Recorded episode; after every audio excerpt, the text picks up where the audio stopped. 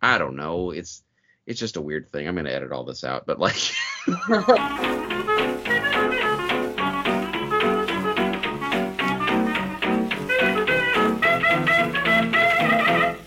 Hello, and welcome to Questioning the Canon. I am Felicia Diegues, a high school English teacher. And I am Ben Rathod, a small town physician. And this is the podcast that questions whether the classics are worth reading. I, I just couldn't help but notice how you got that all in one take and you didn't forget halfway through like some other co-hosts tend to do when recounting the show. Felicia, welcome back. Uh, it's been another month. Um, That's right.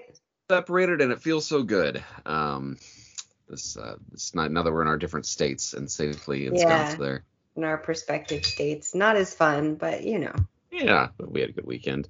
Um, so we we talked before uh, just yesterday about the podcast in general and what we're doing here, and I think you had some really good thoughts about kind of the, the whole of this like because what we've been doing we we took our book club well, it was just the two of us and kind of adapted it into podcast format where we could start talking about the books. The drive for the book club was always like let's read classic books we've never read you know right. and always wanted to but now we're thinking more about like what about the classic books that are like part of our education, you mm-hmm. know, and indeed tonight's book actually fits right into that category and I think kind of led us in some channels. Like, what if we're sticking to more things that you were handed in class and said, "Here, read this. There'll be a test on it in a month." right. Yeah. Our like you said, our original book club was just stuff we've been interested in reading that is the canon or at least connected to the canon. The canon or canonical authors, I would say. Perfect. Yes. We before. Mm-hmm. Um, and then, you know, I was doing some thinking and thinking we do things like This Side of Paradise or The Fifth Mountain, and those have canonical authors, but not those books are not in the canon. So I was thinking, we were thinking that we should shift more to the specific canon books. Yeah. Gatsby instead of this side of paradise. Exactly. To revisit it, those and apply a critical conversation to it. And I think that we agreed that we would, for the podcast, focus mostly on the real strict canon stuff, the stuff you're going to find on a high school or college syllabus, but still occasionally do those canon adjacent things that we had yes. so much fun with. I've, I've got at least one or two wild hairs that I want to throw in over the next, you know, year or two, uh, whatnot, right. some some weird stuff to have fun with. Can't wait. Yep, absolutely. we'll get there.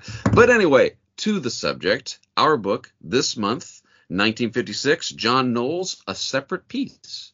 Here we yeah. are. Ooh. Who who suggested this one?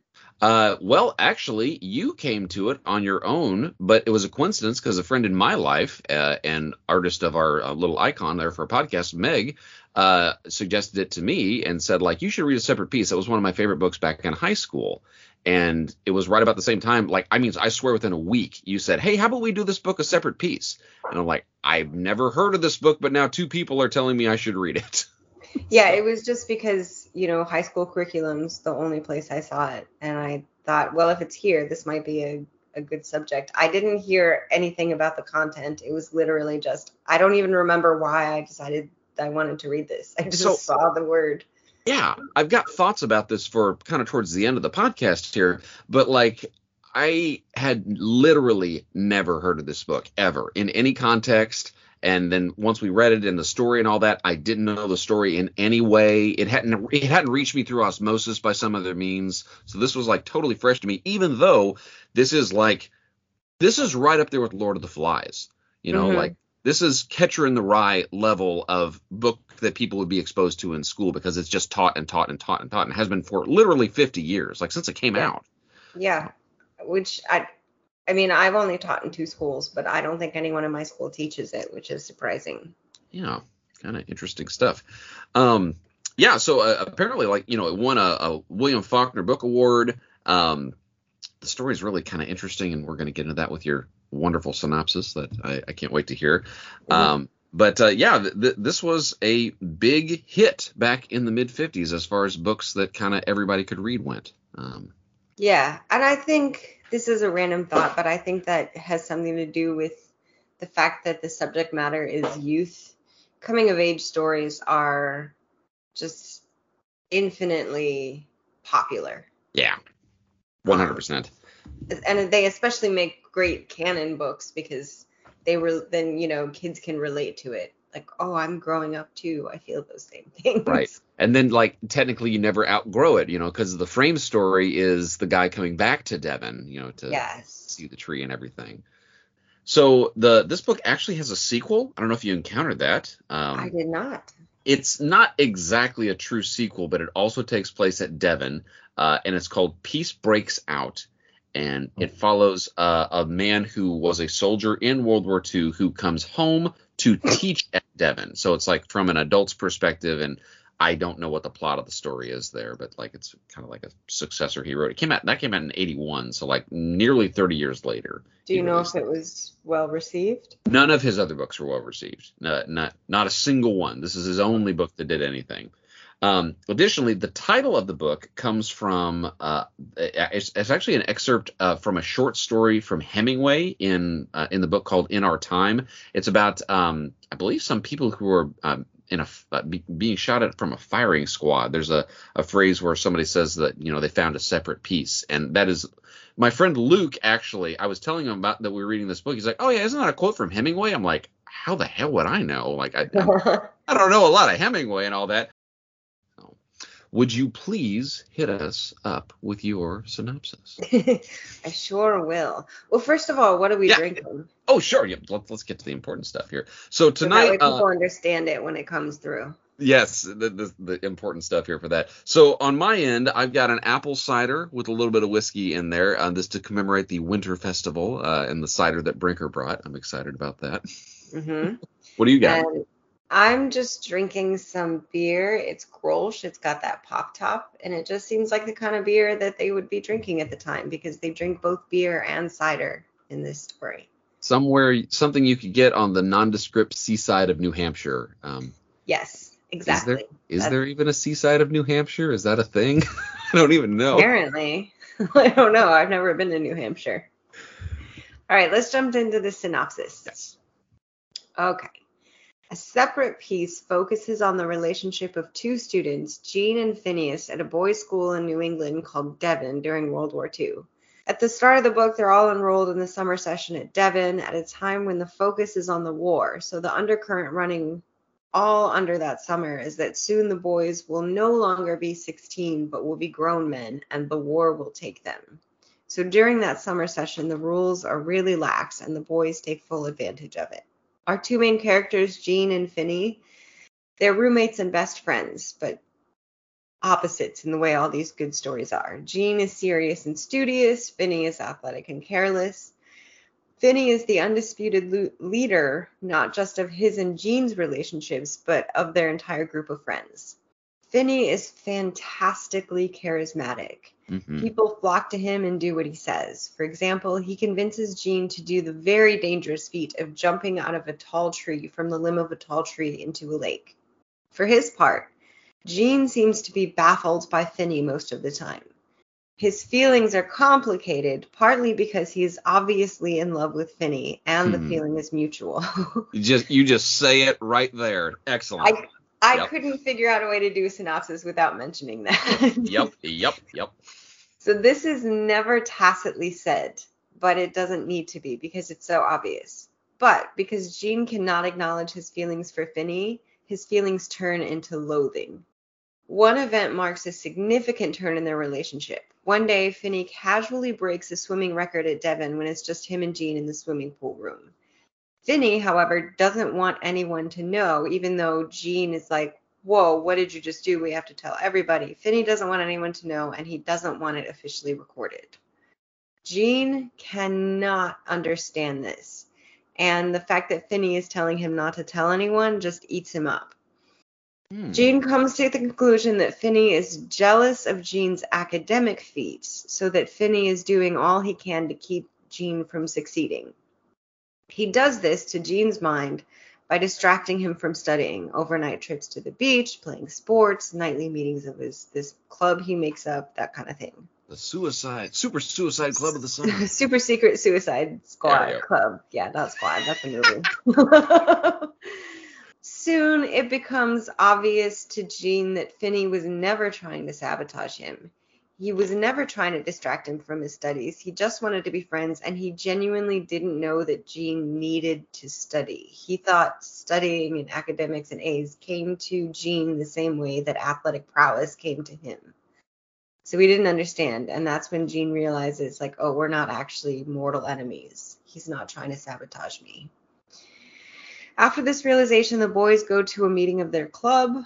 A requirement of this club is that one must jump from the tree into the lake to become a member. Gene and Finney always start off the meetings by jumping off the tree, which Gene hates doing. This night, Finney wants them to jump together. Somebody named Leper Lepellier, who we'll talk about later, is going to be supposedly becoming a member. Um, this night, Finney wants them to jump together, but when Gene is behind Finney on the branch, he intentionally jostles the branch by bending his knees a bit, and then Finney falls to the ground, badly breaking his leg. The school doctor declares sports are done for Phineas. Gene wrestles with his intense guilt over what he has done to Finney, although it is widely thought of as an accident. Gene visits Finney at his family home just before the new school year and tries to tell him the truth, but Finney will not hear it. Finney has a tendency to just refuse to accept truths that are too hard for him to process. So, for example, he insists through most of the war that the war is not real and some conspiracy. So the school year begins without Finney, who's still recovering in his family's home. Life at Devon changes only a little, with the boys helping here and there with various home war efforts. All the boys, or most of them anyway, talk about enlisting, but no one does until Leper Lepellier finally does. Meanwhile, Finney arrives back at campus, still refusing to accept the possibility that his best friend is the reason he will be physically disabled for life. His and Finney's relationship at that time is as close as ever. However, there were always whispers about Gene's role in Finney's fall. One night, some of the other boys forced them into the school's assembly room for an investigation of what really went on that night. Dun dun. Yes. Finney does not respond well at all to the questioning, and he either can't or won't remember that Gene was on the branch with him. He keeps saying maybe he was on the ground, maybe he was on the rungs. Whether he actually can't remember or is in his state of denial is not super clear. Finney gets upset and leaves, but then he falls down the stairs, breaking his leg again. Gene visits him later that night in the infirmary where Finney lashes out at him. Now, after breaking his leg a second time, Finney is finally able to acknowledge the truth of what Gene did, so Gene leaves. The next day, Gene brings Finney some of his things at the request of the doctor.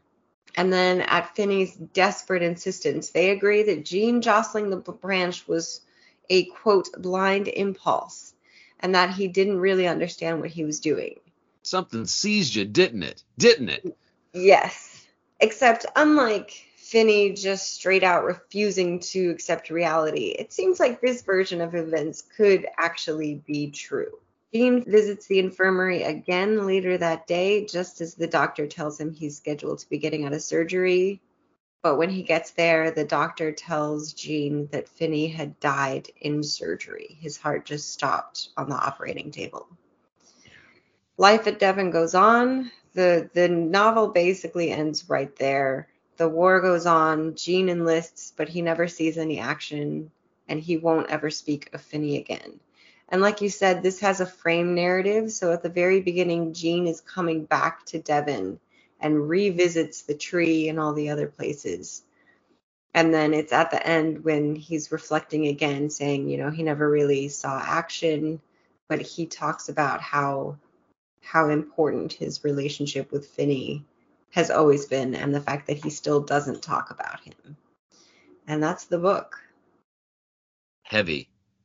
Yeah. Like uh at the end when he's talking about his service in the military and how, you know, he just drove supplies from one place to the next and you can tell he's just living the few years in the service or whatever it is till the war is over. He's just in a daze, like a stupor, yeah. and hasn't recovered from Finney's death. The quote at the beginning of the book, uh, Nothing endures, not a tree, not love, not a death by violence. Mm-hmm. And it's like he's he's I I take it as like Gene has just like his life is ruined. Like he's just never going to be the same after this. And how could you be? Yeah. Yeah. We're jumping ahead a little bit, but I also love that line. And it makes me happy. One of the few things about the movie that made me happy was that they used that line at the beginning. Yes. You know, I keep bringing this up in our episodes, and it drives me nuts when there are great opening lines and movies don't use them. So Yes. just want to put it out there. I'm really glad the movie did utilize this. Yes, I, I, and I was obviously thinking about you as soon as I realized that what was happening. Like, there's something to it. Like a novel is a giant work. You know, it's going to take the person probably months to bang the thing out, and then it's going to, you know, done well. It probably should be edited and stuff. But like Mhm. To really get that first paragraph down and set a tone matters. Um, Yeah. so Yeah. I, I, you're onto something there. I, I was reading, uh, you know, people's take on this book, and for the most part, the- everybody agrees that well, there's this undertone of homosexuality, but don't pay any attention to it. There, the real story is about going into World War II and becoming a, a becoming a man, and you know, What? like, yeah, yeah, you know, like it's like, me, well, the opposite. yes, I wholeheartedly agree. Wow. I think people are cautious and hesitant to try to paint. Well, okay, to say that they're painting this on top of it, like, well, I'm reading this like they might be in love with each other. No, they are in love with each other. like, Yeah, Period. you don't. There's no great powers of analysis or deep reading. It's it's very obvious. It made me think of this is a little obscure, but you know the film and novel uh, Fried Green Tomatoes. of course, Uh, have you ever have you seen it or read it? I've not read. I've seen it many times. Uh, Jessica Tandy, man, she's great. Yeah. In the book, just like this book, their relationship is very obviously romantic. Oh, Like they are in a relationship, an established relationship. In oh, which yeah, yes, you yes. know, one gets jealous of the other because she's spending too much time with another woman. Like Oh. they live together, they're raising a son together. There's no other like other than using the exact language that says they are together, calling each other girlfriend, wife, whatever. They are undisputedly together. yeah, And I feel like that's the same case here, even though it's not said and the boys don't say it in so many words to each other. They say it to each other. Yes. The part whenever they're on the beach and um, Finney has the little speech that he gives to Gene. He says, You go to the beach, you don't go to the beach by yourself, you go with your best pal. And you're my best pal, or something like that, you know, like Mhm. and there's just like a pause in the way it's it's said. It's just like he's saying, I love you, Gene. Like Yeah. And the fact that gene won't answer mhm. because gene's feeling the same thing. And it's obviously just, there's nothing uncomfortable about saying, hey, you're my best pal too. Like that shouldn't, that should Yeah, only pal. be maybe, Yeah, Yeah. sure. But that's not what he's feeling. that might be mildly awkward between two like manly dudes, but they're not. And th- there was really no reason for Gene not to return the sentiment unless the sentiment meant more than the words. You said it. You said it. So with that, then I'm I'm just gonna go cut right to the whole the jouncing uh, as as I think about it. You know, like whenever Gene shook the branch and Finney fell. You know, like Mhm. the, the the book hinges on this moment, and the book does not provide, in my opinion, a satisfactory answer as to why he does it. They have heightened emotions about you know Finney's uh, sports abilities and Gene's academics, and that you know they're they are contentious over that. But yet, you know, Gene couldn't even describe it. Like you know, the quote here is is kind of long, um, but it, to to cut into it, he says, uh, "Holding firmly to the trunk, I took a step toward him, and then my knees bent, and I jounced the limb." Finney, his balance gone, swung his head around to look at me for an instant with extreme interest, and then he tumbled sideways, broke through the little branches below, and hit the bank with a sickening, unnatural thud. Mm-hmm. So like you don't even know what's really going through his mind at the moment there. But it's not a small thing that he did. Like he I think he was angry and upset and he didn't know what to do. I think this is the exact same mentality that's like for people who have they have very large feelings and they don't know what else to do so they do something reckless or wild or they don't even know what the outcome is going to be. Yes, I think that's exactly what happened here.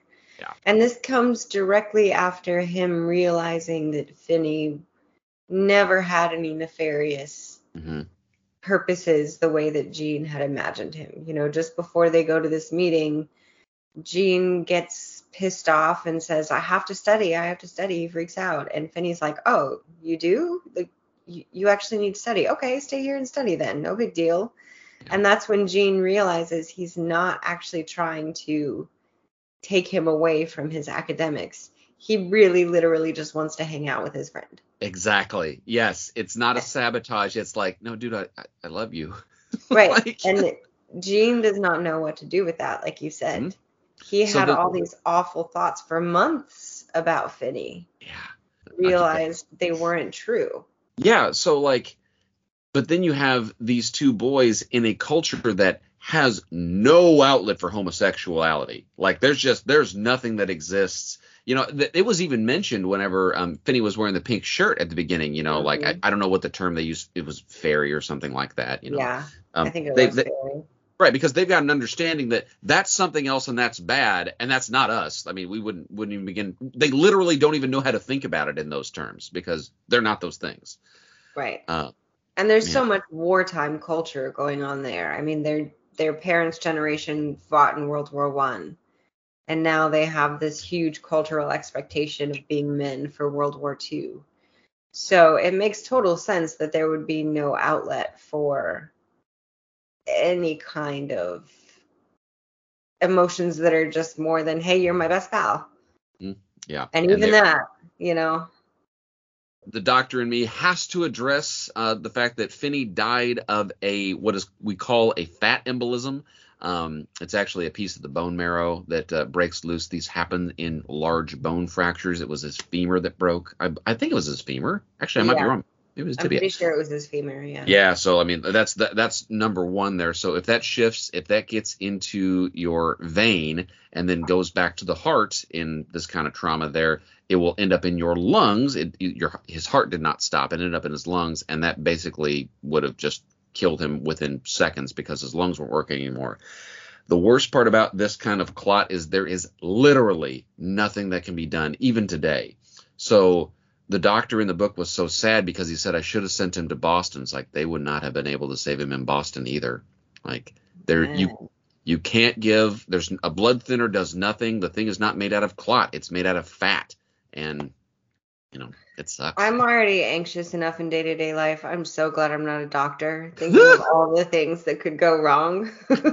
Eh, we're, we're just a collection of happenstance and luck that keeps us going every minute of this day. I was actually going to ask you about that, like, because in the novel and the movie, they say the bone marrow went straight to his heart. So that's not entirely true, but your lungs can still be rendered completely unusable with just a tiny piece of marrow in them? It, it, doesn't take very big, but almost definitely it's it's what's called a saddle embolism, and this can be with a, a, regular blood clot or this kind of embolism, but it has to be a big enough chunk that when it goes in, there's a place where your um, pulmonary artery like splits to go to both lungs, mm-hmm. and it goes in there and it just sits on both of them. So basically, no um, no appreciable amount of blood is able to go past this to be oh. exchanged with more oxygen, and I mean it just takes minutes, um, and you're gone uh, at that point. So. Wow! Wow! Poor Finney. Anyway, all right. So so this book is written by a gentleman by the name of John Knowles, and that's not to be confused with Paul John Knowles, who's also known as the Casanova Killer. Uh, yeah, I saw that on Wikipedia. Yeah, he, he, went on a killing spree in the American South in 1974. Went across several states, and it was awful. And it's as much as I read about that. Uh, not also to confuse with the very famous guitarist John Knowles, uh, who's like up there with like the great American guitarists, if you know them. Like Chet Atkins really likes John Knowles, for example. Um, trying to just search on YouTube to find a video or two or like a biog- biographical information about John Knowles, I could only find stuff about the guitarist. uh-huh. I saw that too. I was hoping that they were the same person. Right. All right. So our John Knowles was born in West Virginia in 1926. His father was the vice president of a large coal mining company there, and his family would often vacation back in Massachusetts, where both he, um, his father and his mother uh, came from there. So this is like going to the Northeast was something that was routine for John growing up. Uh, as such, uh, he applied and got into Phillips Exeter Academy uh, in Exeter, New Hampshire, at age 15. When he first got there, he struggled a bit. He really wasn't able to like I think this was like his first long trip away from home, and like I was probably fighting some teenage depression there, but he wasn't doing well at his school. Then something just clicked all at once, and he says, "I fell in love with Exeter." So he just like started doing well in school, really figured out how to apply himself. Uh, he had his own minor fall from a tree for which he had to be on crutches for like a semester. I don't think he even necessarily broke anything. And then he based the character of Finney on David Hackett, uh, his personal best friend, who went on to work for Bobby Kennedy in the Justice Department, apparently. Okay.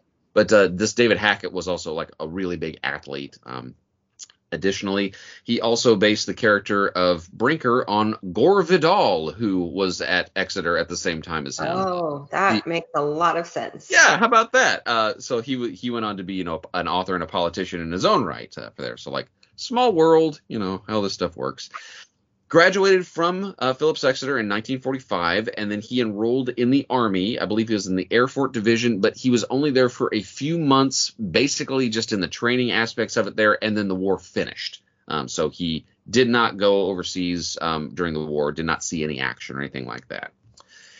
Then went to go to Yale, uh, graduated from there in 1949, and he could only ever compare it to Exeter, saying it just isn't the same. Oh boy. Experience I had there. He was on the Yale Daily News uh, board and had several other writing posts on campus. Uh, he himself was a record holder uh, for swimming times, apparently at Yale. So of, of all things, these things okay. back write what you know. He then uh, became a bit of a journalist over in Europe, and he was an editor for Holiday Magazine. As these are the jobs he found himself into after he graduated, mm-hmm. uh, as well as the Hartford Courant. Now, Holiday uh, is was a rather famous magazine. I think it only came out like a few times a year, but what it would do, what it would involve, was uh, authors, famous authors, who would write pieces about their travels in Europe and other parts of the world, and there'd be like large glossy pictures. It was very much a beautiful, rich person's coffee table book eh, or okay. magazine, I should say. Mm-hmm. That that is my understanding of it there. But he was the editor of this. Uh, met a lot of authors this way, uh, and he had already been writing his own stuff at that point. Um, but uh, he ran into it was I, I, believe it was Thornton Wilder was the person who encouraged him to turn some of his other short stories into a longer novel and he had two stories he was work he had worked on one called Phineas and one called A Turn in the Sun, and he developed both of those into what would become a separate peace, which was his very first novel. Okay. Um, he did not expect a separate peace to do well. He seemed to have tempered expectations on it there. He's like, if we sell a couple thousand books, I'll be happy. But it exploded. I mean, like w- within the first couple of years it came out in 1956, it just took off like a bottle rocket. Um, apparently, it started being taught in schools relatively quickly after that because I think people were looking for like some way to start to talk about World War II already. It only been 10 years, but you know, like let's let's get that conversation yeah. going. Yeah, that makes a lot of sense. And you know, this is a relatable content, relatable characters. Yeah, it, it all makes sense. Uh, some of his other major books were Indian Summer, The Paragon, A Vein of Riches, um, and Peace Breaks Out. Those were in like uh, the 60s through the 80s. He put books out every few years, you know, basically just to to to keep himself busy. None of them were successful. Not not a one. Uh, well, towards the end of his life, uh, he was asked, uh, would he be happy that he was would only be known for one book? And his quote was, you know, it paid the bills. And yeah. I got to live an unfettered life as an author. I got to write the stories I wanted to write, and I didn't have to worry about the next paycheck. Um, and you know that is a good aspect. You got to kind of live the life you wanted to there. He's got a good perspective. Yeah, you know, it, he he honestly, truly did seem to be humble throughout this whole experience uh, there. You know, because it's it's what a thing to write a book that's literally this popular. Um, he never married. Um, and none of his relationships of whatever form or shape they took are findable online. Um, I wonder why. Yeah, so I ordered a biography from our local um, library, and it is pending. They can't seem to find it from the library it's going to be coming from there. So I didn't have it in time tonight to skim through it. Uh, I was hoping maybe it would be somewhat more enlightening but I have a strong sensation. I'm calling it sour grapes. I was like, I bet there's nothing in that book that I mm-hmm. haven't found from. I mean, I found like 10 other sources on John Knowles. Like, there's blurbs about him all over the place, and those blurbs are three paragraphs long. You know, like. And they all say the same thing. It's every, like, it's the same information cycled on the internet there. So it's interesting, but obviously this was not something that either anybody cared about or that he wanted anybody to know about, whatever his private life was. He died in 2001 uh, out in Fort Lauderdale, Florida. He was 75, and apparently it was a pretty brief illness. I couldn't find exactly what that was, but ju- just to further highlight how little I could find about him, I could not find out what his middle name was. Like it just like you know one of those like random things like but none of the sources that I found you know like is it's probably just Paul or something like that but it's like come on now. I'm going with Kenneth. John Ooh. K. Knowles has a good. I like that. Good. JKK. Here's the thing that's pretty interesting. A quote made in 1987 when he was being asked about a separate peace. He said, quote unquote, Freud said any strong relationship between two men contains a homoerotic element. If so, in this case, both characters are totally unaware of it. It would have changed everything. It wouldn't have been the same story. In that time and place, my characters would have behaved totally differently. If there had been homoeroticism between Phineas and, jo- and Gene, I would have put it in the book. I assure you, it simply wasn't there. I want to eat that quote and chew it up. Uh huh. Uh huh. I am a little for for one i'm not a journalist. I don't have any obligation to like only report the truth. And obviously this is a podcast about my opinions. Mm-hmm. but the opinion i'm going to give you here is something that's not really bounded in fact or reality or anything like that. Because the reality is i do not know john knowles orientation. I don't know mm-hmm. it. I do not have that information. So we're going to talk about the movie in a little bit. But one of the really interesting aspects of the movie was, you know, you're watching the the two young actors playing Phineas and Gene roughhousing and you know playing around with each other and like wrestling and you know physically touching each other like as as I watch the movie it's just like these characters are in love with each other like that know I don't even know these actors are given the direction to do that but like you know I can just see it so clearly mm-hmm. So here's the thing that I know for sure is that Knowles had a hard time watching the movie. Seeing the scenes and the emotions played out by real actors bothered him. Like he said that specifically. Like, man, watching it played out, it's one thing to have it on the words and, you know, but like actually seeing it played out by actors was like, whoa, that was hard. Like, yeah, that was hard, man, because you still haven't processed it. yeah, I, that's a really great point. I think that's Hmm, I don't know if it's usual for authors to say that watching people play out their their scenes and dialogue is hard. I've never heard that. I can see how it would be a little discomforting, but difficult. What I find frustrating about it is that even in 1987, which is, you know, hmm, 30 years after the book came out, that he's still doubling down on this to mm-hmm. say like no, no, the, the, there's there's no romance, there's no love, there's none of that stuff in this book. It's it's just about friends and all that, and it's like, I don't know.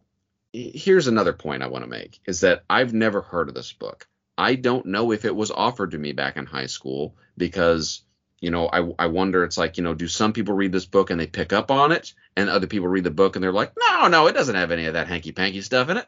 Um, I don't know. And I like, think that's got to be the case. Yeah. I think that's the case with any literature in which something is ambiguous or any media in which something is ambiguous. Some people are going to pick up on it and some are not. That's just the nature of the thing. Yeah. Okay. Men can have relationships without there being a homoerotic homosexual.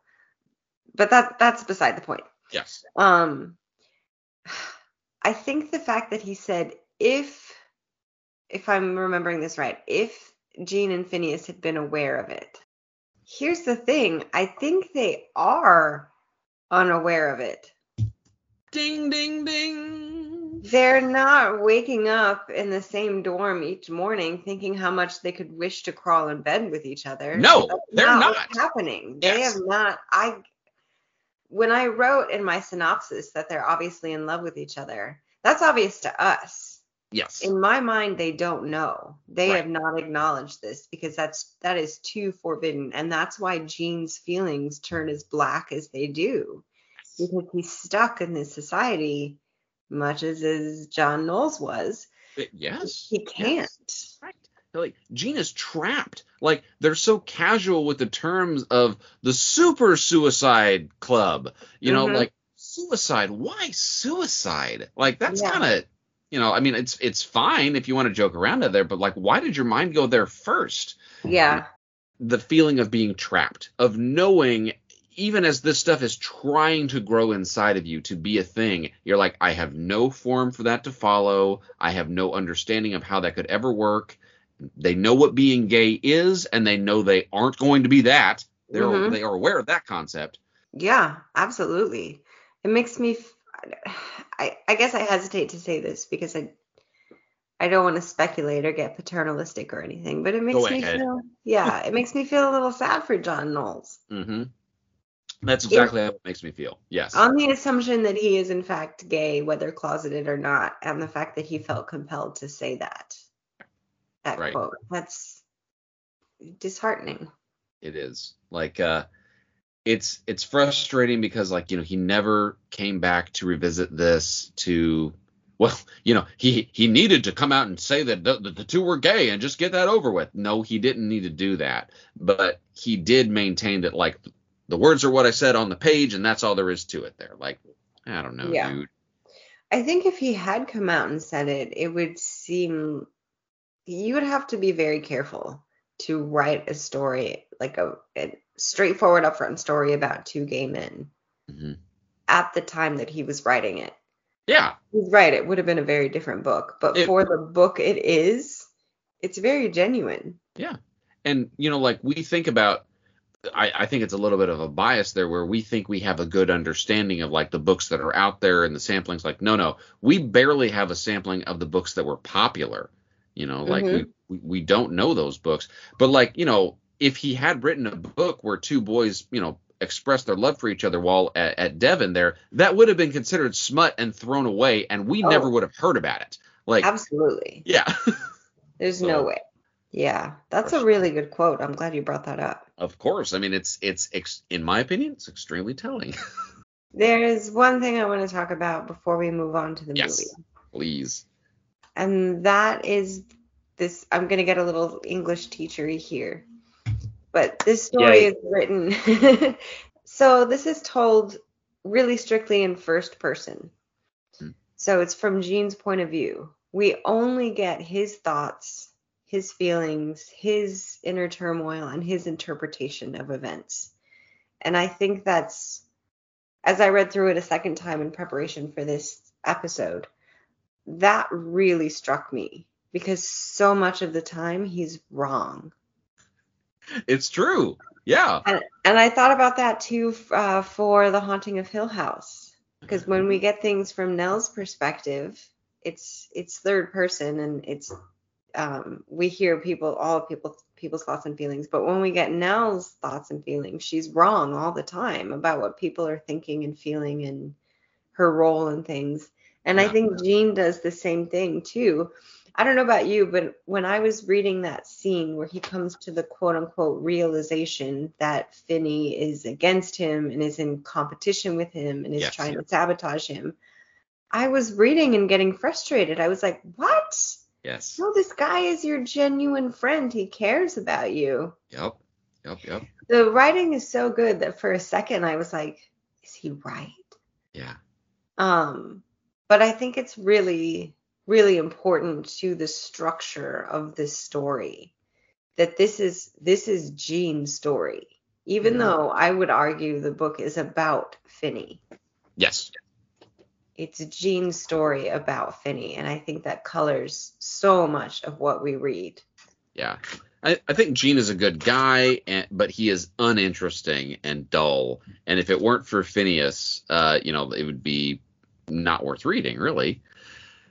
There was a part that I super sympathized with towards the beginning of the book. Whenever I think it's whenever they're inventing Blitzball, um, Gene is reflecting, saying like, "There's Phineas. He's so charismatic, and he can just make a game up, and like people will just fall in line behind him."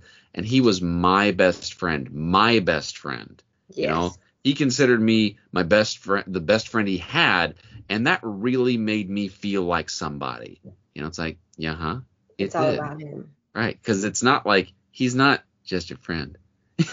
right, right. He's mine. Yeah, mine. I, I like that. so you brought up that he he's basically a good person. Seemingly. There's one thing that makes me disagree with that, which Okay. is something I'm glad to go to because I wasn't able to talk about it in the synopsis, which is leper. Leper leper. yes, right. So yeah, in the story, Leper's the oddball. Um, he Yeah. collects snails in his room. He just thinks things. He thinks about things differently than others, but a good person. And he enlists first. Yes. And Gene gets a telegram from him at the Winter Festival where they drink the cider. Right. Uh, when he's with Finny, and the telegram says something to the effect of, um, "Come now, I have escaped. I'm at the Christmas place. My Yeah. survival depends on you," or something like that. Yes. I have escaped. He was in the army Yes. or the military of some kind. I don't know. I don't remember what branch. I think it's army. Probably. Gene goes and meets him, and it turns out that Leper went. I don't like the. I don't really like the word crazy, but he went crazy. Sure. He the stress got to him. He was not able to cope. He had some kind of breakdown. Yes. When Leper is trying to tell Gene what happened, Gene tells him to shut up, that he doesn't want to hear it Yes.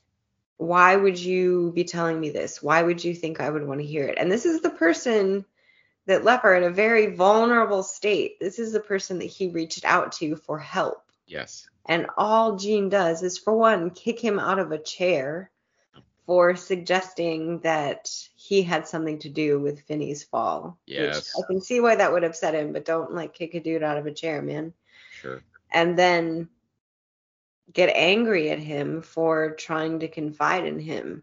And it was that when I was rereading the book, I was like, man, Gene's actually kind of a dick. I that's totally fair. That's that is a good read. And honestly, I omitted that in my mind as I was thinking about it. I did too. When I reread it, I was like, oh my God, I didn't remember this happened. Two thoughts on that. One is I am very sure that Leper is neurodiverse. Mhm. Um, he's probably high functioning autistic. Is that's the impression I got. Um, I got that impression, especially from the movie. I don't know if you did too. I did, yeah. The, the actor, you know, the, the way they portrayed it, you know, worked the same. But it t- totally agreed with what I remember from the book as well. Yes. Uh, is, I is agree. It's like this guy looks at the world differently, and indeed he does. you know, Yeah. look at the world differently. Um, and like you know, for him cracking up and all that, it's not even necessarily that he had like a psychotic break or anything like that. He was put under far more stress than he could handle. He did not have the coping strategies for being in the military, Mhm. so it basically made him react like really awfully. Like yeah, he was having hallucinations. right, and it, Yeah. th- that that is something we see. That that's a real thing, you know. Um, with uh, Wait, with like people- so if somebody's under too much pressure, they might hallucinate? Absolutely. Yeah, yeah, yeah. Oh, Totally. wow. So it, it all depends. And then, you know, how that how we enter into that conversation with like, you know, how that affects people who are on the spectrum and all that. That's a to- Mhm. that's the, the water's well over my head at this point as far as being able to tell Well, it makes me feel better about my imaginary friends, so that's all that matters. Fantastic. Uh, so um, the other point I was going to make was that how him being violent to Leper there really just shows how he has not processed what he did to Finny. You know, the, Mhm. even the beginning of that conversation, like how he did it, why he did it, you know, what were the motivations for him jouncing the branch in the first place, and then being in denial about it. You know, the, the courtroom scene got really kind of, frankly, true to life because everyone is telling their own version of things, and Gene just wants to be able to deny it. He's like, but you know, I was my I was still on I was I was on the ground. No, I mean I was on the ladder. You know, it's just Mhm. it's you know, and like and you can just feel him wanting to believe that these things are true. You know, take it back, take it back, take it back. I didn't do this. I didn't jounce my best friend. I didn't hurt him because I love him. You know, Yeah. which is what you did. You know, Right. I hurt him because I loved him. Yeah. And because I couldn't have him. You know, and like Yeah. because I I couldn't actually know what this is, so I just freaked the fuck out. You know, right. like, And again, he couldn't possibly understand these emotions because he wasn't aware of them. mhm, mhm. So let us actually dive into talking about the movie just a little bit. Yeah, let's do it. Let's do it. 1972, shot on location at Phillips Exeter Academy. Woohoo! And I believe it was also adapted by John Knowles, right? Uh, so not adapted. He was consulted. Uh, oh, okay. Yeah. okay. So he they, they I, I, don't know what that fully consisted of, but I get the impression that like maybe it was a phone call or two. like maybe like, keeping him on keeping him on set, giving him a deli sandwich every now and then. go go over to the craft table. Yeah. Find, find, yourself something. We'll be busy here working. Um, so then Parker Stevenson is the guy who played uh, Gene, and he was actually one of the Hardy Boys uh, on oh. their yeah their thing. So here's the first thing that jumped out at me at this movie when I saw what it was, what the film looked like, the the voiceover narrative. This is the exact same caliber of film that is a Mystery Science Theater 3000 movie. I was like, why is why does this look like it was recolored from a 20 silent film? Yeah. it just I don't know what it is either, but the production quality is bad. Yeah. Uh, the actors were basically n- no one of note. Not that they have to be, but like the acting was like, anyway. Yeah, that's that's a kind way to put it. I found the acting painful. And partly, I think, because I think this is a very good book with very good dialogue, and they used much of the same dialogue. Yeah. But man, the words are there, but uh, the performance, um, Ugh, there's nothing behind it. The apparently the jumping tree, which I get the impression that the tree they used in the movie is actually the tree that was at Devon or it was was at Phillips Exeter. Because like oh yeah. Yeah it's it's supposed to be based on a tree and I'm guessing they just used the right tree which was a black oak you know for all you dendrologists out there. I'm I'm sure you were waiting to know.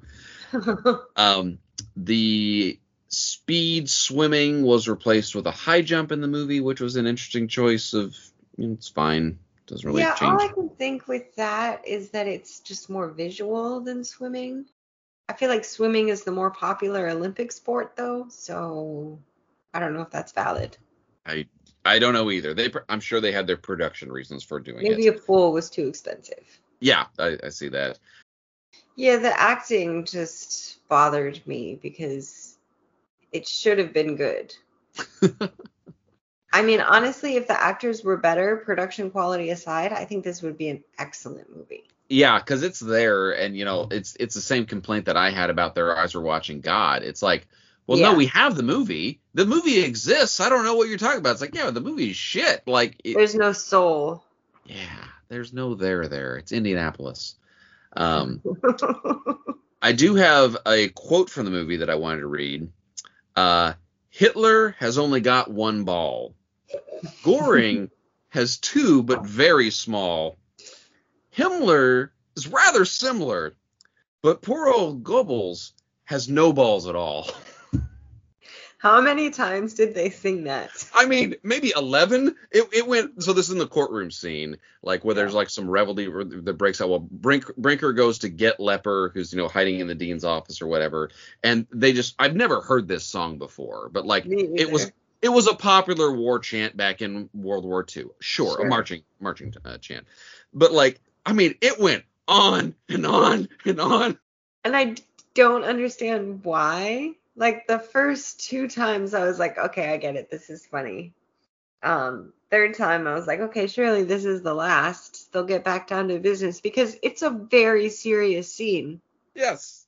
And in the book, they do break off and start making fun of teachers and doing impersonations or whatever. Yes. But not that. That was just a straight up riot. Like, what? Yep, yep, yep. It completely killed the tone of the yep. scene. It was another another of many weird choices um, yeah. in there. So the end of the movie though does have a pretty good. Uh, is this the closing line of the book um, when he says, "I couldn't escape the feeling that it was my own funeral, and you don't cry in that case." Um, I don't know if that's the last sentence, but it is one of the last because I yeah. think that's a fantastic sentence. Oh, yeah. So it did good by me twice. Good yeah. opening sentence that it used. Good ending sentence that it used. All right, I officially like this movie now. Oh, great. Okay. We're all settled up on 1972's A Separate Peace. Very good, very good. You know, so like there's here's kind of one of my big takeaways on this. And and I don't actually know the answer to this, so I'm just kind of talking out loud. I don't know if it's a good thing or a bad thing that this book has not really been interrogated and examined and come back to about talking about the fact that it's a love story between Finny and Gene. Like you read the story and then as far as I can tell from what's out there, you just make what you're going to make out of it there and we're not actually going to like come to any kind of consensus on it. But like there are still people in cultures in America today, especially where it's like it's not okay to be gay. And like yeah. you you will move to I don't know, you know, the big city, you know, within like four or five hours away because you can't stay at home anymore because you're gay. You know, like, yeah. like your small yeah. town does not welcome you. This book is full mm-hmm. of challenges. Um, there, it, this book should be read with context and should be taught by a caring adult that you know wants a person to explore the truth of the matter and put it in context of what the 50s would have been like and the 40s would have been like for these characters there. But i would say this book absolutely does belong in the canon. That's my take. I agree. And in fact i think i'm going to teach it later this year to my sophomore. Boom! So, you're bringing it into action here. I've been trying to find something to read other than lord of the flies because i'm so fucking sick of lord of the flies. Mm-hmm. but anyway, yeah. So I'm thinking of teaching it later this year. I think it it deserves its place in the canon. I recommend it. I think even if you're not teaching or in high school, give it a read. It's a short, easy read too. Mm-hmm. Mm-hmm. Took no time to get through it, and it, frankly, it was kind of funny. Like, I mean, I like that it's it's got comedy in it. the The writing is good. The characters are completely believable. Um, it feels good to read and then at the end of it you realize after you finish the story it's like oh shit i have to unpack that you know mm. it's it doesn't unpack itself. No it doesn't. And i i just am now so stuck on what you said about john knowles. And there's so much of me that's wondering how hard it is to unpack because he put it in there unpacked. He yes. he did not have it unpacked himself like I can only surmise that at this stage in John Knowles' life, he would have been exactly 30 years old when this came out. Um, mm. like I mean, and he would have been raised in you know you know the society of the 40s and all that at, at the time. So like he very well may not have known to himself that he was gay or I shouldn't say known, but like you know, like he thought maybe I can continue to keep this shoved down forever. That could have been his outcome. I uh, you know yeah. is, is looking like I don't know. Could have been. I hope not for his sake, but oh God, I hope not. Yeah, like you you don't change it. You don't make it go away. There is no such thing as making yourself be not queer if you're queer. No, like, there's no. No matter how hard people have tried and Republicans have tried. So yeah, recommend. Yes. Strong recommend. Yes. Me too. I, I like this book.